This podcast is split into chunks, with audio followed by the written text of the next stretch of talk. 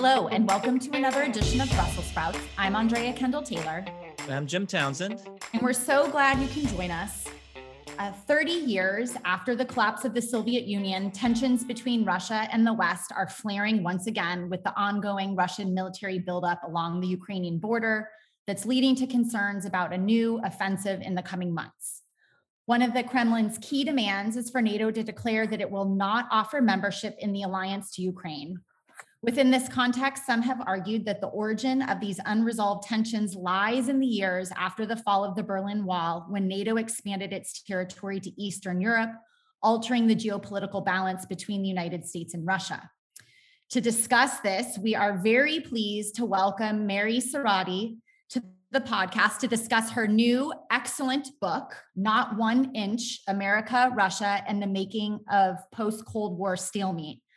Uh, if you um, want a teaser for that, uh, she also had an excellent essay in the most recent uh, version of Foreign Affairs, which teases that argument, but really highly recommend the book um, to anyone who is interested in these topics. So Mary, welcome. Thank you. Great to be here. As a regular listener, it's a thrill to actually be on the show myself. Um, just by, we, as we always do, a little bit of background on Mary. Um, Mary is an expert in the history of international relations and the inaugural holder of the Kravis Chair at Johns Hopkins School of Advanced International Studies, SICE, in Washington, D C. In addition to Not One Inch, she is the author of numerous other works, including The Collapse, The Accidental Opening of the Berlin Wall, and nineteen eighty-nine, The Struggle to Create Post-Cold War Europe. Her books have been named Economist and Financial Times Books of the Year, along with receiving other awards and commendations. So we're so excited. I can't think of a better time to be having this conversation. Um, maybe just to set the stage, you know, assuming that Brussels Sprouts readers have not yet read your excellent book, uh, if you could just kind of lay out the general argument, um, you know, how... It, Yeah, let's start there. What is the general kind of premise of the book? Uh, and then we can use that as a jumping off point.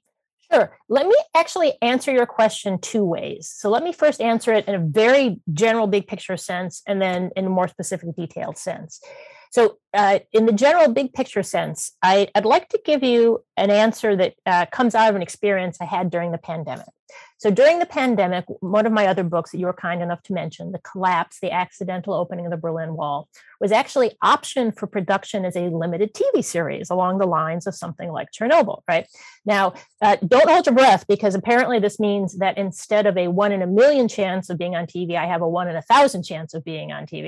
Uh, but what it does mean is that I, I had one of the fun things that happened, you know, while I was in lockdown was dealing with uh, T V producers and a screenwriter. Uh, because it would be a lightly fictionalized account. And the reason I mention this is that the screenwriter uh, was very interesting to me as an author, because this was someone who lives entirely from his writing. If he doesn't sell his writing, he doesn't eat, right? If my book doesn't sell, I hope it does, but if it doesn't sell, I, I'm a professor, right? I can still eat. But he has to sell his writing. And he said, you know, if you're trying to introduce people to your writing, he said, don't start with all the details. Start with the emotional core of why you're telling this story. And I thought, wow, I've never done that as an academic. And I thought, what's the emotional core, totally apart from all the details? And I thought about it for a while, and I, I came up with the following image. And I had this in my head while I was writing. And the image is the following. Imagine you've been carried out to sea in a riptide, right? You were swimming in the ocean, and you got carried out in a riptide, and it was really dangerous. And you found a way to grab onto a log that seemed like, a floating log seemed like your deliverance. This book is about the moment deliverance slips away. Now, what do I mean by that? Well, of course, as you guys know, I don't need to tell you this, the United States and, and the former Soviet Union, uh, as this Cold War superpowers, developed a thermonuclear arsenal that could end life on Earth. And things were getting very, very dangerous in the nineteen eighties. They were very dangerous throughout the Cold War, the Cuban Missile Crisis. Of course, I'm a historian, but they were getting dangerous again in the nineteen eighties. And through a remarkable series of events in the late nineteen eighties, thanks in part to Mikhail Gorbachev, the last leader of the Soviet Union, President Ronald Reagan, the brave protesters on the streets of Central and Eastern Europe, a series of unbelievable accidental events that brought down the Berlin Wall, we were delivered from that conflict. We got to this moment of peace and cooperation, indeed remarkable cooperation in deconstructing the strategic nuclear arsenal with Russia. It was the moment of greatest nuclear cooperation since the dawn of the atomic age. And somehow we let that deliverance slip away. And my book is about how that happened. And there is agency on both sides, but it is still a, a deeply sad story because Cold Wars are not short-lived affairs and thaws are precious. And in looking at this as a serious historian in a detailed way for many years, I concluded that neither side made the best use of the thaw in the nineteen nineties. Now that precious moment is gone. So that's kind of the big emotional picture about the book. Do you want me to walk through some of the details of the specific argument? Absolutely. That was really a wonderful, wonderful place to start. But I think especially for our readers to kind of yeah. unpack some of the details what is also wonderful. But that was that was fantastic. Good. Yeah. So as I said, that helped when I learned that from the screen. I realized that makes sense because now you're, you're going to understand why I'm going to overwhelm you with all these details about the origins of NATO expansion, right? And I think so, our listeners love to be overwhelmed by these details. So you, you okay, great audience. All right, we're going to do a special seven-hour episode today, right? Now, having just written, you know, a book, I can of course talk until people lose the will to live. So happy to do that. Okay, so my argument is that the story of the fight between Washington and Moscow over NATO expansion is crucial to understanding where we are today. There, when you go back to the history of the nineteen nineties, the decade after the Cold War, it's a crazy decade, right? The Soviet Empire collapses. There's a host of new Eurasian countries. There's dissidents rising from prisons to the presidency. There's all kinds of doors opening for market economies, for neoliberalism, for democratization. But there's all kinds of really frightening development in terms of ethnic cleansing, authoritarianism. The nineties are just insane in terms of history. And I think of them as, as an unruly decade. And so in order to talk about the nineties, you need a story to follow. You need to narrativize the nineties. And so the story that I decide to follow is the fight between Moscow and Washington over NATO expansion. And I look in particular at three stages. I, I refer to these in the book as ratchet turns. Now, the reason I call them ratchet turns is a ratchet that turns in one direction only. So when the ratchet is turned, you, you foreclose other options. So I looked at the history of NATO expansion in terms of these three ratchet turns. One happens under former President George H W Bush, and two happen under President Bill Clinton. And uh, these all happen in this ordering moment at the end of the Cold War, which is a time when dramatic changes were possible. In other words, an ordering moment is a time when there's a lot of timelines to the future that are possible. And these ratchet turns foreclose certain options and get us onto the timeline we're on now. So the first ratchet turn happens under President George H W Bush because he's on duty when the wall comes down. And so there's these big questions about, well, if the Cold War order is crumbling, what next, right? And as we know, there's a lot of controversy about this, and we can get into that, you know, whether there was a promise or not. But um, basically, just talking about the book overall, the important thing is that George H W Bush makes the decision that post-Cold War transatlantic security should have high levels of continuity with Cold War security. In other words, uh, the United States and Europeans should not only retain NATO, but also retain NATO's right to expand eastward. That is a key point. And the, that is actually codified in writing in the final settlement that reunified Germany, uh, where it is written down that NATO can extend beyond the old Cold War or nineteen eighty-nine line. So that's the first ratchet turn, because there are a lot of other possibilities people are tossing around back then. The West German foreign minister was talking about a new pan-European organization. There were dissidents talking about uh, dissolving the borders of Central and Eastern Europe and turning all of Central and Eastern Europe into a permanently demilitarized and denuclearized zone. Now, that you can say that would have been crazy, but that would have been a new world order, right? Instead, what happens is the Bush administration, working closely with um, Chancellor Helmut Kohl of West Germany, perpetuates a lot of the Cold War structures of transatlantic security, even as the Bush administration is labeling it a New World Order. I don't think it was a New World Order. I think it was a lot of continuity, which makes sense, right? If you're from Washington in nineteen eighty-nine, you you feel like you've just won the Cold War. So why change, right? So that's the first ratchet turn, which means all these other alternatives, like a whole new pan-European structure or demilitarizing Europe, those options are now foreclosed. So your future is now going to remain with a NATO that can expand. There was even a variant, which is with a NATO that didn't move one inch eastward, which is what Baker had briefly hypothetically proposed to Gorbachev. He, you know, that was only hypothetical, but that's the nexus of this controversy that, that perpetuates to this day. Uh, that would have been a different scenario where NATO stayed where it was, but that's not what you get. You get the ratchet turn that retains NATO and its ability to expand. Right. Second, Bush is kicked out of office by the American voters. So now it's up to Clinton to decide how to expand NATO. And this is really the heart of my book. My book is not an anti-NATO expansion book. I think NATO expansion was a reasonable response to these geopolitical developments and to the pressures of the time. The Central and Eastern Europeans wanted into it. They had become free democratic sovereign states. They had the right to pick their own alliances. Uh, NATO expansion had happened in the past, so it wasn't unprecedented. So in short, NATO expansion was neither unreasonable nor unprecedented. The problem was how it happened, because there's a, two more ratchet turns. In the second ratchet turn, the Clinton administration decides to move forward in a um, diffuse, indirect manner of expanding NATO. Because as Clinton says at the time, we don't want to immediately draw a new line across Europe. We just finished getting rid of the Cold War line. So why draw a new line, right? Also, and Clinton says this repeatedly, we need to pay attention not just to Central and Eastern Europe, but also to the post-Soviet states. They're getting almost completely ignored. And in particular, this is Clinton, Ukraine is the linchpin of Europe. We can't just leave Ukraine in the lurch. And it's obvious you can't, you know, immediately put post-Soviet states in NATO. So if you have this uh, diffuse manner of expansion that modulates expansion, the partnership, where you allow a wide array of states to have an affiliation, and then within that structure gradually bring some on board, that actually provides a berth for Ukraine and for post-Soviet states. And uh, under the leadership of Secretary of Defense Les Aspin, but more importantly, Secretary of Defense Bill Perry, and under the leadership of uh, General John Chalish Kashvili, the Partnership for Peace becomes policy. And I'll be interested to hear from Jim, actually, because Jim is actually there on the ground for a lot of this. And Jim gave me an interview, which was really very helpful for me for my book. This actually starts working better than anyone thought. Clinton says this is this is turning into a bigger deal than we ever imagined. Now, the Partnership for Peace is not as attractive as NATO expansion, right? It's not sexy like NATO expansion. Nobody loves the partnership. The Poles, you know, they really, when they hear about it, they hate it at first because they want to be in NATO. The Russians don't really like it. Uh, nobody really likes it. But this is the important thing. They're all willing to live with it.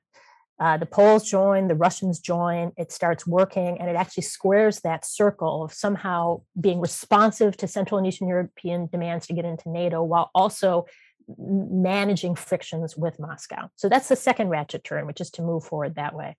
But then for a host of reasons that I describe in my book, Clinton actually executes a third ratchet turn.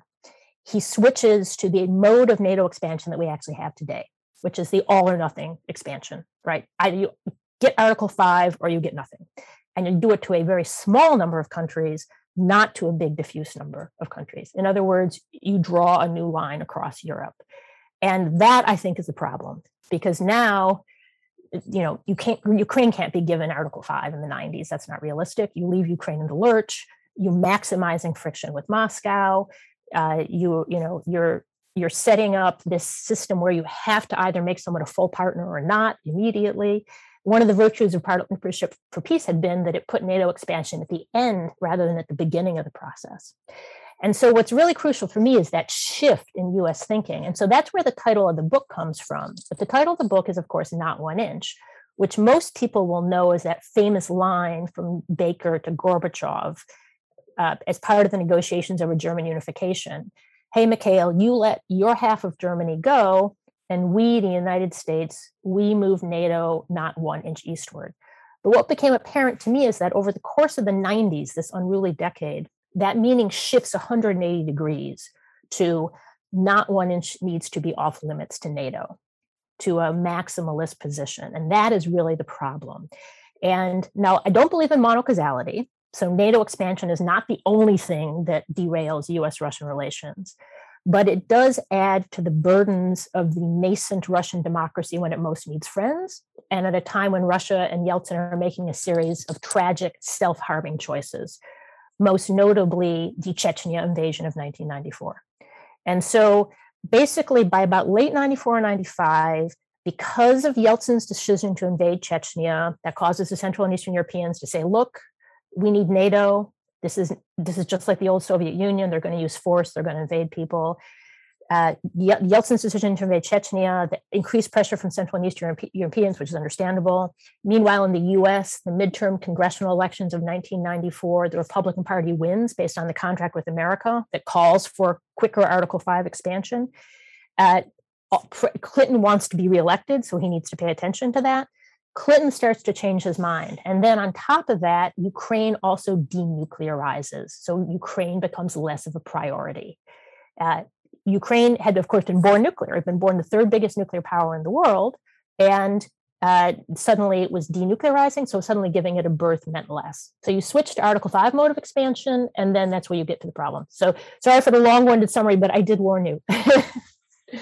That was amazing. I can, I, I don't know if we can restrain Jim from having a million questions. This is exactly, I think, his cup of tea. I don't know if you want to go, Jim, first. I don't even know what direction to go in. Do you want, do you want first question? Um, you know, it's been, it was just great listening to that, because I just went back into this time travel nineties and I, and I just, uh, you know, um, gosh, uh, it's not like even I have a question. I just want to add some detail to this. Please do. I mean, it's, uh, um, you know, P F P, it, it was, it, it was a bit of a waiting room, you know, and the polls called it that. We used to call, uh, you know, the, the polls came and said, you know, uh, you're not going to let us into NATO right away, because the polls were the ones pressing, pushing on the door early on. And and uh, the alliance wasn't sure what it wanted to do. There, as a lot of the older allies did not want to enlarge NATO. They, they didn't want Poland in. They didn't know where, you know, there was a lot of, um, and and also the Clinton administration, that they weren't, when they came into office, they didn't come in with this as a priority at all. Uh, and so, um, and of course, we had the Balkan Wars were beginning. And uh, like you said, it was a crazy, crazy time. And so in a lot of ways, the Partnership for Peace was buying us time to, at a minimum, get these nations ready to be uh, members of the alliance. You know, that's where Doctor Perry came up with his four, the four or five Perry principles that, that he needed to have Uh, these P F P nations be able to have a market economy, civilian control, military, good relations with neighbors. You know, there was a mantra. And P F P gave us an opportunity to say, look, you're not going to have Article five with P F P, uh, but Doctor Krusel, our deputy assistant secretary, who later died in, um, in, in the Balkans uh, when he was there negotiating with Holbrooke, he used to say, he said this to the Poles, he says, look, P F P's okay if you're, you're going to be doing so much in P F P. It's going to be, if you look like a duck and you walk like a duck and you quack like a duck, the Russians are going to assume you're a duck, even though you're not in NATO and you don't have Article five. It's going to be almost like that. I'm not sure if the Poles ever bought that, but um, but it was this thing where the Poles said, you know, you're not going to let us in. Uh, you're going to keep us on the front porch. He goes, NATO's a big mansion, and you guys are inside the big mansion. You're eating uh, and you're enjoying yourselves. And all of us, former Warsaw Pact, we're on the front porch and we're trying to get in, and you're just not going to let us in. They were very impatient, but they weren't ready also. And um, and and I'll just one last thing, and I and I'll get off the microphone. But you know, there was a real concern um, that uh, uh, that that these guys were not ready enough, and that it would cause us problems on the Hill, because the Congress is going to expect, because Rand had done this study that Congress had read and said, well, look, if we're going to bring these guys in, we're going to have to get them up to snuff, and it's going to cost the American taxpayers X to do that. Uh, and it was in the billions. I mean, it was a wrong-headed study. Sorry, Rand, I love you guys, but this was, you missed the point about the cost of enlargement. But there was this, uh, believe it or not, a domestic problem where I think it was uh, Senator Warner and some others were causing trouble on the Hill, saying, maybe we don't want to do this. So, um, so we had to have some time to get the Congress understanding better, uh, to get the nations themselves ready, both in terms of military capabilities, but also on the civilian side. Uh, and finally, there was uh, a very big concern within the State Department uh, that we not do something that would provoke the Russians. Uh, bringing everybody in, you know, the so-called Big Bang. It was called the Big Bang. Uh, Ron Asmus called it that uh, later on. But this idea that we bring everybody in at once, uh, you know, we said no. Strobe Talbott particularly, and I think he was the Deputy Secretary of State at the time, he was trying to say we cannot do things through P F P or through enlargement that's going to uh, to provoke the Russians right now. We're trying to help them. We want to pull them along as well. Uh, and so that's one of the reasons that it was so slow. You know, the first round was only three countries, and they were barely ready, as they will probably admit. Uh, and uh, and so off we went um, uh, into into enlargement. But P F P bought us time. It bought us space. It bought us opportunities to try to figure out just what this was. Because at the end of the day, and I'll stop here. Sorry, but at the end of the day, We had never done any of this before. We were surprised by it, like the wall had fallen. Uh, and a lot of the uh, the heavy hitters who in the administration, the Clinton administration, were all consumed by the Balkans. So P F P and, and enlargement was really left up to a small group of us junior officers to try to breathe life into it. And to us, it was a time to be really creative. And we did all these things uh, to try to bring along these nations and help them ease out of the Warsaw Pact and become a military and to become a have a defense organization and a nation that looks more like what you would see around the table in Brussels. And so that's what we did. And, and P F P bought us time and gave us a process to do that. So uh, I'd like to um, say three things in response to those excellent remarks by Jim. If that's okay, Andrea. Yes, please. Okay. All right. So, um, so the first is that you've um, just made uh, one of the key points in my book, which is that NATO expansion was not one thing. There were many ways to expand NATO expansion. Nothing like that had really been done before. I mean, yes, NATO itself had expanded before, but always in the Cold War context, right? So you, this was a moment of experimentation, and there. There were multiple answers to the question, how do we expand NATO? I think that for too long, the discussion about NATO expansion has just been binary, right? People say either NATO expansion was good or NATO expansion was bad, and, they, and then they yell at each other, right? And I think we need to add a lot more nuance to the discussion, because there was a spectrum of possibilities for NATO expansion, and there were a lot of different ways to have expanded it. And, and as you said, there was, you know, a lot of room for experimentation. So I think that, you know, we need to make make the discussion just much more nuanced, that there are a bunch of different ways to expand NATO. Uh, secondly, as you've rightly said, the big advantage, I think, of the Partnership for Peace was that it allowed management of contingency, right? And there was a whole lot of contingency going on in the nineteen nineties, right? I, as a historian, I'm always interested in the interplay between structure and contingency or agency.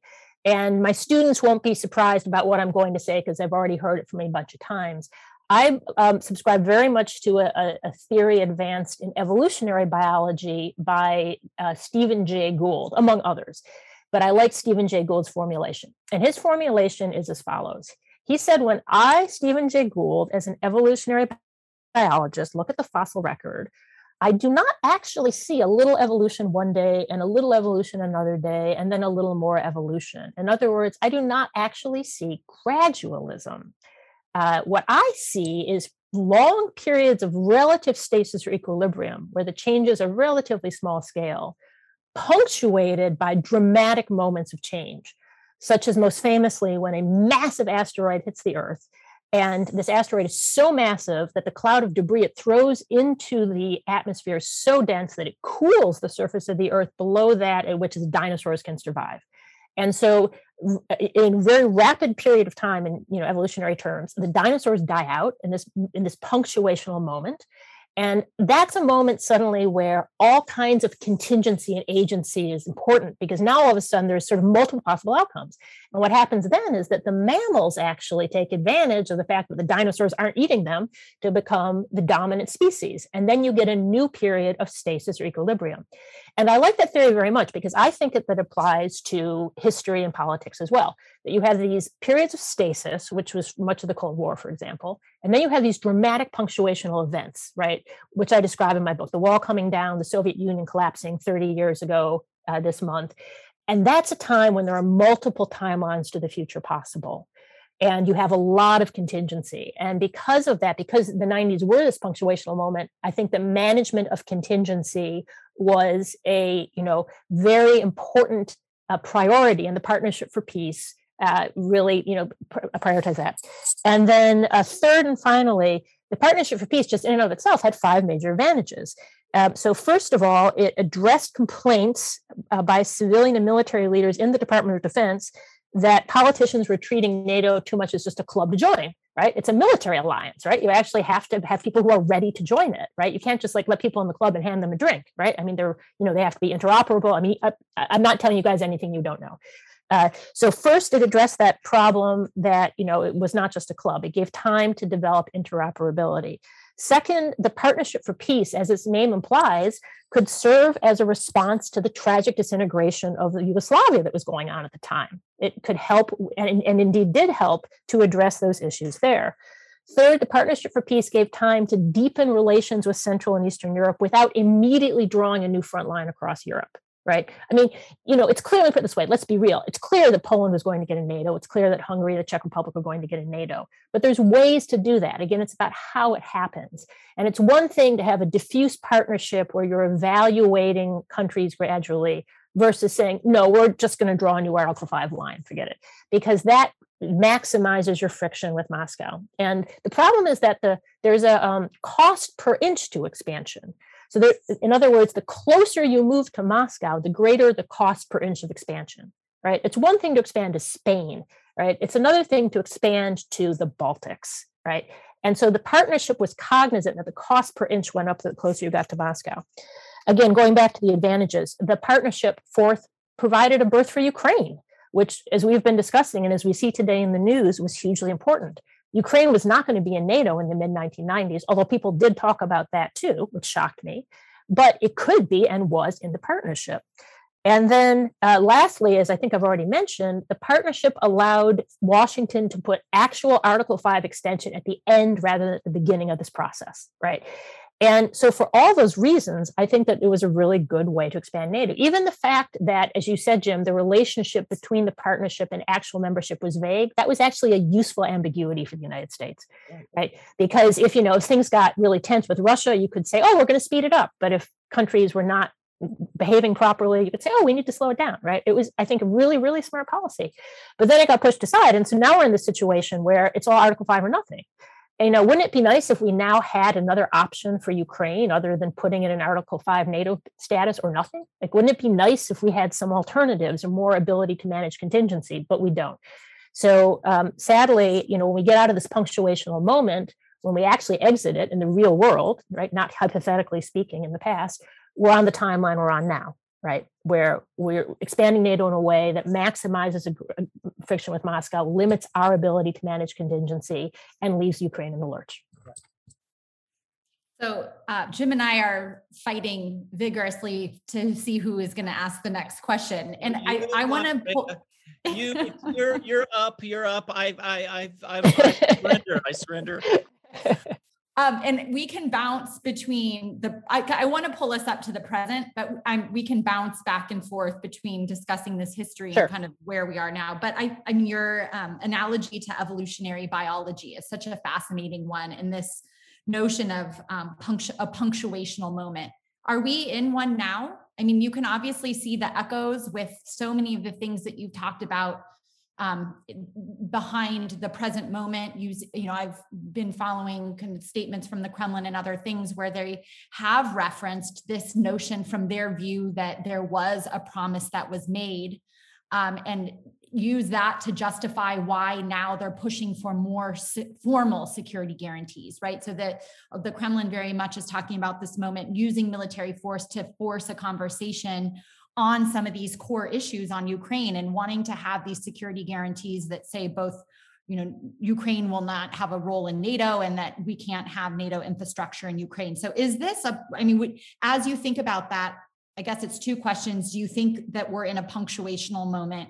And two, just kind of what does your research, how does your research help us understand this moment that we're in now?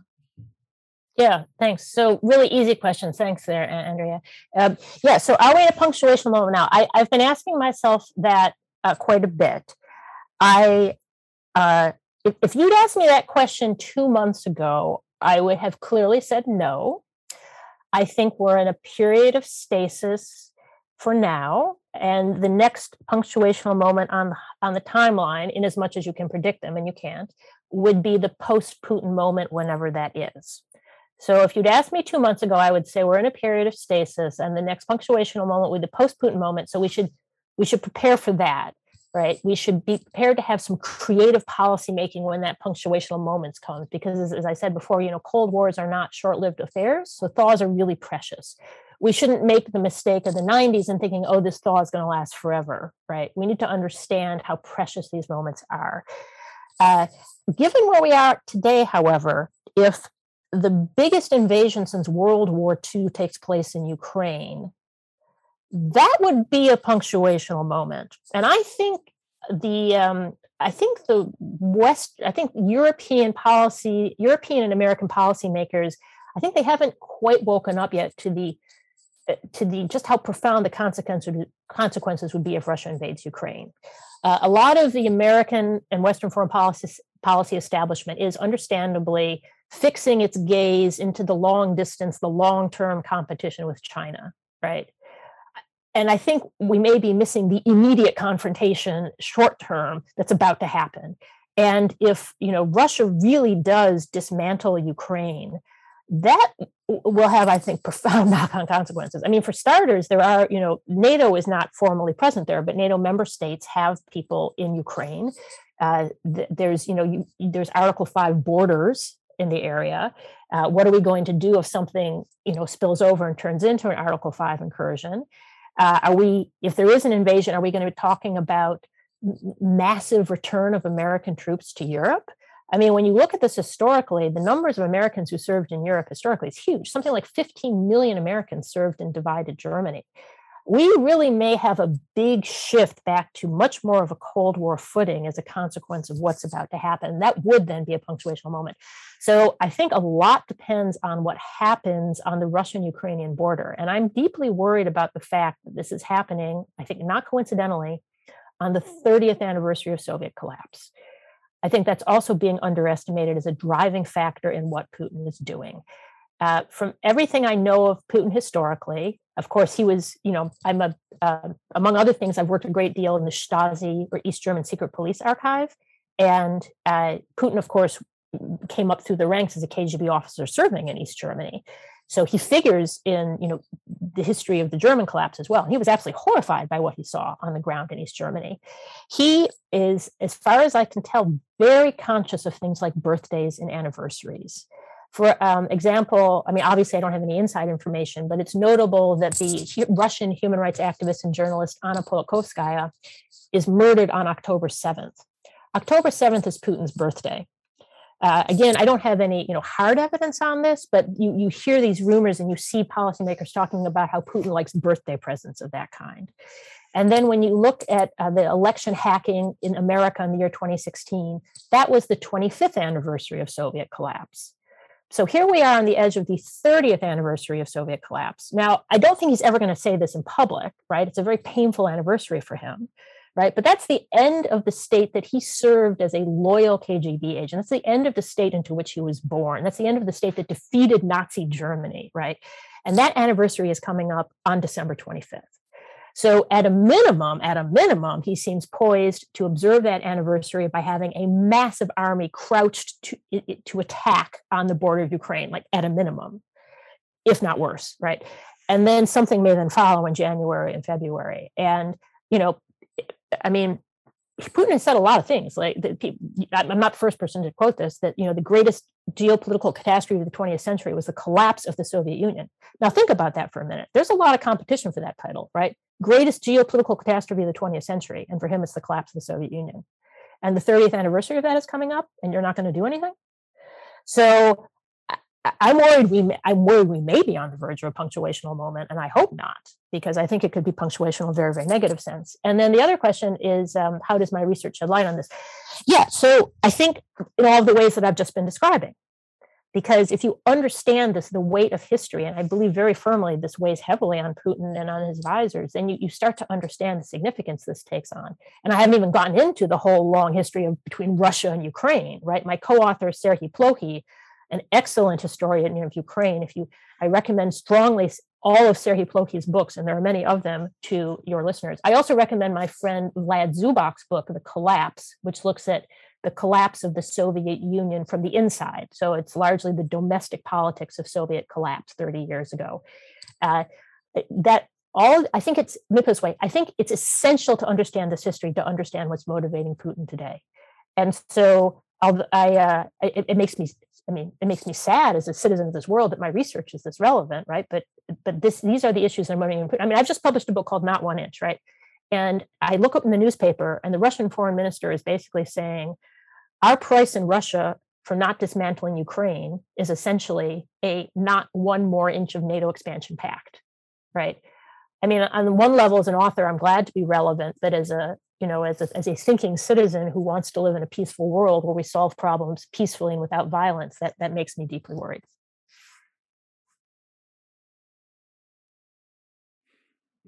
Wow. Uh, Andrea, keep, you keep going. I'm I'm I'm still processing. Well, I mean, I, and so I mean, I think you've you've you referenced your essay with Serhii Plohi, and that, that you one that you wrote in Foreign Affairs a little while ago. Before this podcast, I was just went back to read it, and I can I'm going to just read a quote for, out of that piece, and then maybe just have you reflect on it, in because it's so relevant. So you wrote in that essay, over the past quarter century, nearly all major efforts at establishing a durable post-Cold War order on the Eurasian continent have foundered on the shoals of Ukraine. For it is in Ukraine that the disconnect between triumphalist end-of-history delusions and the ongoing realities of great power competition can be seen in its starkest form. I mean, it's just such a powerful statement, right? And you, you wrote that, I think it was the context of the um, impeachment trials, but it, I mean, it just, it doesn't stop being relevant. And I, I, you know, given your work again, I just, it's a very open-ended question, but I wonder if you just kind of want to talk about that realization and, and, you know, how you've thought about it as a historian. Sure. This was one of the biggest surprises in my research. And, and as an aside, as a researcher, that's those are always the best moments when you, you you sort of think you know what you're looking for, and the evidence just sort of leaps off the page. It kind of like grabs you by the arm. It kind of shakes you. It's like, no, no, this is what's really going on. You kind of realize, wow, I I I missed this, because as I got into my research, I realized just how central the future of Ukraine was to all of the key players in the nineteen nineties. Uh, President Clinton, in particular, repeatedly said. Uh, we're, I'm paraphrasing, but the exact quotations are in the book, repeatedly said things like, Ukraine is the linchpin of Europe. And this is nineteen ninety-four. And he says, you know, things like, we, we just can't ignore these post-Soviet states, and we particularly can't ignore Ukraine. Now, one of the reasons he's saying that, of course, is, as I've already mentioned, Ukraine was born nuclear. When you're born the third biggest nuclear power in the world, y- you get a lot of attention. And so there was this clear sense that we need to define a birth for Ukraine. And, you know, you read that from the point of view of twenty twenty-one and think, wouldn't it have been nice if that had worked out, right? And so that was really one of my surprises. And that was part of the reason uh, why I reached out to my friend, Serhii Plohi, is because I gradually began to realize just how central Ukraine was to my story. And I needed to work with him to understand it even better. And that's why that's where that earlier Foreign Affairs article came out. So I realized, wait a minute, I'm going to need to understand how Ukraine was denuclearized and how that relates to NATO expansion, because it is not possible to understand the story of NATO expansion without understanding the role of Ukraine, period. So I then had to go down a whole different research track and look at people like, you know, Steve Pifer, who did a really great job denuclearizing Ukraine. Look at what Strobe Talbott was doing over there, because I realized for them this was all of a piece, right? And so they were very much trying to make sure that there was only one nuclear successor state to the Soviet Union. And they succeeded, but the paradox is then when they succeeded, when Ukraine agrees to denuclearize in exchange for financial aid because it, you know, its economy is in free fall, that then means Ukraine becomes a lower priority. Right. So suddenly this focus on providing a birth for Ukraine, it starts to slip. And I think that that's really, really unfortunate, because that was a, you know, as I said, that would have helped us have more options for today. The other related story that turned out to be hugely important is the story of uh, Pentagon cooperation with Moscow to dismantle or destroy or relocate back to Russia large portions of the Soviet nuclear arsenal, Um, which had ended up outside of Russia. So in other words, the Soviet nuclear arsenal of the Soviet Union was not just in Russia, of course, it was in what is now Russia, Ukraine, Belarus, and Kazakhstan. So when the Soviet Union collapsed thirty years ago, suddenly you have the Soviet arsenal that used to be in one place, suddenly you have it in four states. And another big shock for me, this is another great moment when your research kind of slaps you in the face and you're like, whoa, I didn't know this was going on, was the the the intense debate inside the George H W Bush administration about what to do about that. And uh, on the one hand, you had Secretary of State James Baker, who said, oh my God, the Soviet Union is falling apart. This is terrible. It's Yugoslavia with nukes. We must drop everything to ensure that there is only one nuclear successor state to the Soviet Union. There must only be one. Mister President, there is no other issue more deserving of your attention. And on the other hand, you had people like Brent Scowcroft and Dick Cheney saying, you know, maybe not such a bad idea if there's four weak nuclear powers instead of one big strong one. And frankly, you know, I mean, there's multiple nuclear powers in the world already, and I don't think Belarus and Kazakhstan are going to launch nuclear war against the United States. So maybe it's better if there's four nuclear powers. And so you had this really fierce debate over what's better. And then you even had a debate over whether Washington should be Um, trying, in James Baker's words, to preserve the center of the Soviet Union because of these nuclear issues. I have handwritten notes from James Baker where he just writes preserve center and underlines it multiple times. Should we preserve the center of the Soviet Union? Or, or Dick Cheney saying, the Soviet Union is collapsing. We should declare, you know, all the Soviet states, uh, our allies right now, we should send diplomatic missions yesterday. We should hasten the collapse of the Soviet Union. So you have this really active fight between Baker and Cheney over, is it better or worse if the Soviet Union fractures? And Baker eventually wins all those fights, right? Baker says, you know, we're going to try to preserve the center. We're going to try to have just one nuclear successor state, and it's going to be Russia. And we're going to work closely with them to make that happen. Um, and that then leads to this pressure on Ukraine to denuclearize, but that then has consequences for the NATO story as well. And it also, and this is the last thing I'll say, it, it also informs what Bill Perry is doing, because Bill Perry is putting together the Partnership for Peace because he wants to keep that nuclear cooperation going, right? And when it's clear that Clinton is shifting to this more aggressive mode of expansion, Bill Perry goes in and says, President Clinton, don't do it. I, I understand the Central and Eastern Europeans want to join NATO. I get it. I respect them. I have huge respect for people like Lech Walesa and Václav Havel who overthrew Soviet control. But I'm the Secretary of Defense of the United States of America. My job is to make the United States safer. And I'm doing a great job because following what Baker did, I'm currently working directly with Moscow to make sure that all the former Soviet arsenal is back in Russia and that we destroy as much of it as possible. This is the greatest breakthrough in disarmament since the dawn of the nuclear age. Anything you do to irritate the Russians at this point, Mister President, is actually not in the interest of the U S government. So don't do this. Clinton goes ahead anyway, switches to all or nothing expansion. And Perry comes this close to resigning. And in his memoirs later said, you know, I wish I had resigned because the consequences of premature expansion, not expansion, but the consequences of premature expansion were even worse in the nuclear realm than I could possibly have imagined. So I wish I had resigned. Wow. Well, I, you know, I didn't I didn't know that about Doctor Perry. Um, you know, I, I'm just I'm trying to relate what you were saying to what I saw. Uh, and just a couple of points. One is, of course, that the nuclear part about Ukraine was so-called loose nukes, as it was called at the time. Loose nukes, loose scientists. There was a this great fear of proliferation coming from a disintegrating Soviet Union, uh, and of, of, you know, the fear that some of these warheads or the scientists will get out of control. Uh, and and we were, of course, uh, paying money to to build secure facilities uh, in the, in the former Soviet Union, other places to store not just uh, you know some of the nuclear weapons before they were destroyed, but also um, a lot of the uh, nuclear power uh, reactors that were on Soviet subs up in the Northern Fleet that had. You know, the Soviet Navy was just falling by the wayside. It was uh, you know it was. Uh, It was rotting away. And so the fear was that we had to get those cores out and they had to be stored somewhere under lock and key. We got to remember the Russians were absolutely broke.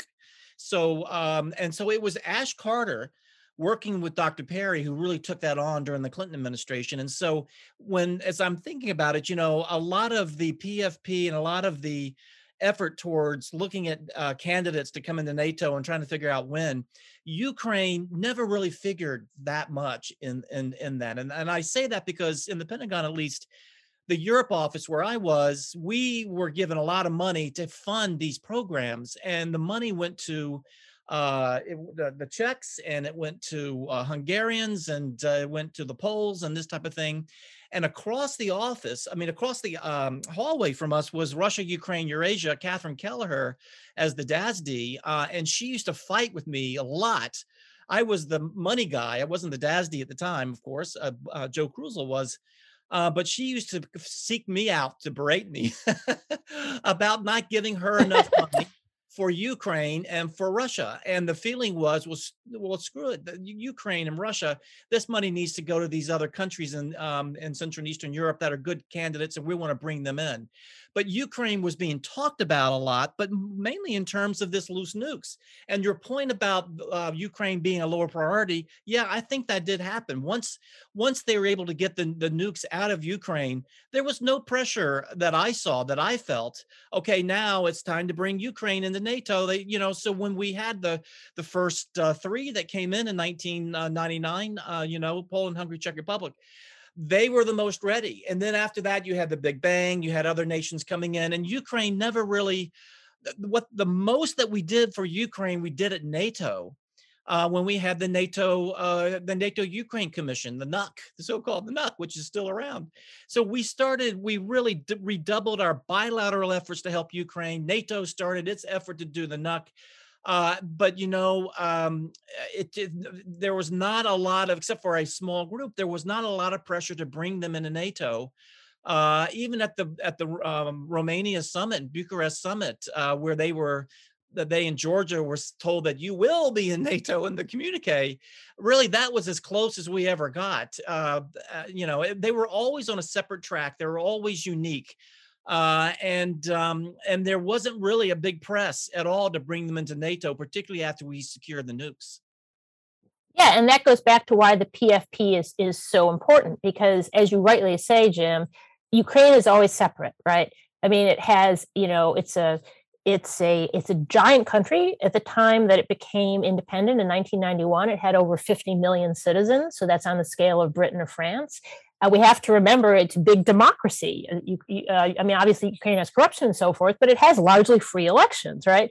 And it is a country that has just nearly limitless cultural, political, and historical ties with Russia, not to mention a massive land border. So uh, obviously, as you said, you know, the, the, the what surprised me is just how much discussion there was of putting Ukraine in NATO, but it almost always came to this conclusion of that's too difficult, which is why it's so important to have the Partnership for Peace as an alternative, right? It's important only because of the nukes. That that, but once the nukes are secured, you know, only the Ukraine uh lobby, you know, a tiny group push, right. The rest that just fell off the table, which is too bad, because as we're seeing today, actually, as President Clinton said, Ukraine really is a linchpin to security in Europe because of its importance to Russia. And, you know, we had an awareness of that with Partnership for Peace, in part that was enforced on us by the fact that Ukraine was briefly the world's third biggest nuclear power. But then, as you rightly said, Jim, when the nukes go away, the awareness of that issue goes away. But it would have been in our longer-term issue, you know, interest to keep that to keep that in focus. So, and instead, you get um, you get what's known as SIBROD. That was an interesting ac- acronym I learned: S I B R O D. SIBROD. SIBROD stands for Small is Beautiful, Robust Open Door, right? So instead of this large, diffuse manner of a partnership where you can have a berth for places like Ukraine, you're actually going to have the exact opposite, which is you're going to expand to the smallest possible number, uh, which is Poland, Hungary, and the Czech Republic, in order to show that NATO expansion will keep going. In other words, um, this comes back to this issue. NATO expansion wasn't just one thing, right? Once it was clear that you were going to switch, the Partnership for Peace was being sidelined, Uh, that you're just going to do Article five or nothing, all or nothing. The Brits, as I think I was mentioning, the Brits weighed in and said, okay, if we're going to do that, then let's just have one round of NATO expansion. Let's do one round of post-Cold War NATO expansion and be done. Let's figure out who's most ready and put all those countries in, and that's it. Then we're closing the door. And the Americans came back very strongly, the State Department in particular, and Strobe Talbott in particular, came back and said, no, no, no, we are doing the opposite. Small is beautiful, robust open door. We're intentionally only going to give Article five to the smallest possible number of countries and only half of what used to be Czechoslovakia, because we want to make abundantly clear that there will be more rounds of NATO expansion. And uh, we don't want to keep it to one round. In other words, there was no one way to expand NATO. There was a series of choices. And Talbot in particular, and this was another surprise. This is another time when the, my, my research materials slapped me in the face. Talbot, as early as the, you know, I, I want to say, I think the earliest citation I found on this was ninety-five, said, NATO expansion will not end unless or until we've put the Baltics in NATO. That was very, very clear for Talbot. That became known internally as the Talbot Principle. And so if that's, if you've defined that as your goal, then of course you have to set NATO expansion up as a multi-round thing, right, to get there, because it's going to be, you know, hard to just go from the Cold War to the Baltics or NATO. So again, there were all these different ways to expand NATO. And we eventually in the United States, partly I think out of hubris, because, you know, we were, you know, we were in the unipolar moment, we got to this very aggressive variant. Now, again, I always have to qualify that by saying there's also Russian agency too, right? It really cannot be overstated how important the invasion of Chechnya was. Uh, it horrified people in the West. It convinced people that the new Russia was like the old Soviet Union. It uh, really started to derail a sense that there could be a cooperative security future. And that was a big, bad mistake on Yeltsin's part. Andrei Kozyrev, the form, former foreign minister, said, you know, we realized Chechnya was a bad mistake. There's also the descent into corruption uh, inside Russia. There's also the use of violence against domestic political opponents in nineteen ninety-three. So this isn't just, you know, there's agency on both sides, right? Um, it's it's a story of the tragic interactions, which are cumulative between the U S and Russia. And then, of course, by late nineties, you get even more um, confrontational issues, such as Kosovo coming up. And then gradually you get Putin rising through the ranks. And, you know, it all sort of comes to a head in nineteen ninety. There's sort of a collision between all of these things, right? Putin is becoming acting president, and you have the fight, he's fighting at the end of the year, but he's on his way up. You have the fighting in Kosovo. Um, by now, you have President Clinton impeached for the Monica Lewinsky uh, affair. Um, and what, what, what, Jim? You had the Pristina Airport. Uh, you had the Pristina Airport incident. And by the nineties, you really you have, you know, uh, the Primakov loop where he turns his plane around in air. It's really by nineteen ninety, you're getting to the end of the punctuational moment. You're starting to see this future of confrontation once Putin is in office. Now, it's not as if the entire future is then mapped out from that, but it, it's, you know, other options have by that point been foreclosed. And so that is really, you know, really is kind of, you know, heartbreaking. That's where we get at the end of this great moment of optimism at the end of the Cold War. Wow. I feel like we could keep talking for hours. Um, but I think you, I mean, really, you've kind of brought us up to where we are today. And it's clear that these legacies have, you know, really significantly shaped the exact moment that we find ourselves in today. Um, I hope that we aren't in a punctuational moment, that we have a little bit more time to get to a post-Putin era where we've been able to do a little bit more planning um, for what that pretend, you know, in the creative policymaking, like you said, to try to find some solutions. How will we resolve issues like Crimea um, and other things? So um, this was really fantastic. Um, I, again, just highly, highly recommend your book, Not One Inch More. Um, I hope people will pick it up and read it um, because, you know, and, and obviously when you wrote it, I don't think you could have anticipated how relevant no. it would have been um, today. So um, with that, I want to thank you for joining us um, and hopefully uh, we'll be able to continue this conversation and really look forward to your future work. Um, thank you. We follow it closely. Um, so thank you for taking the The time and glad we could have, um, I guess, this unfortunately very timely conversation. Yeah, no, thank you so much. Again, I think the work you do is hugely important. These topics are of, of crucial significance to today's world, and the job you're doing, communicating them in an accessible manner, I think is really important, is only going to get even more important in the coming months. So thank you for the work you're doing with this podcast. Well, thank you. And thanks, thank you, thanks Mary. for for writing a book uh, that I hope uh, will be read by so many people, because that was a decade that uh, I don't think we realize it yet, but it was a decade full of drama and surprises. And I think your book's going to help pave the way for people to understand that. Excellent. Thanks so much.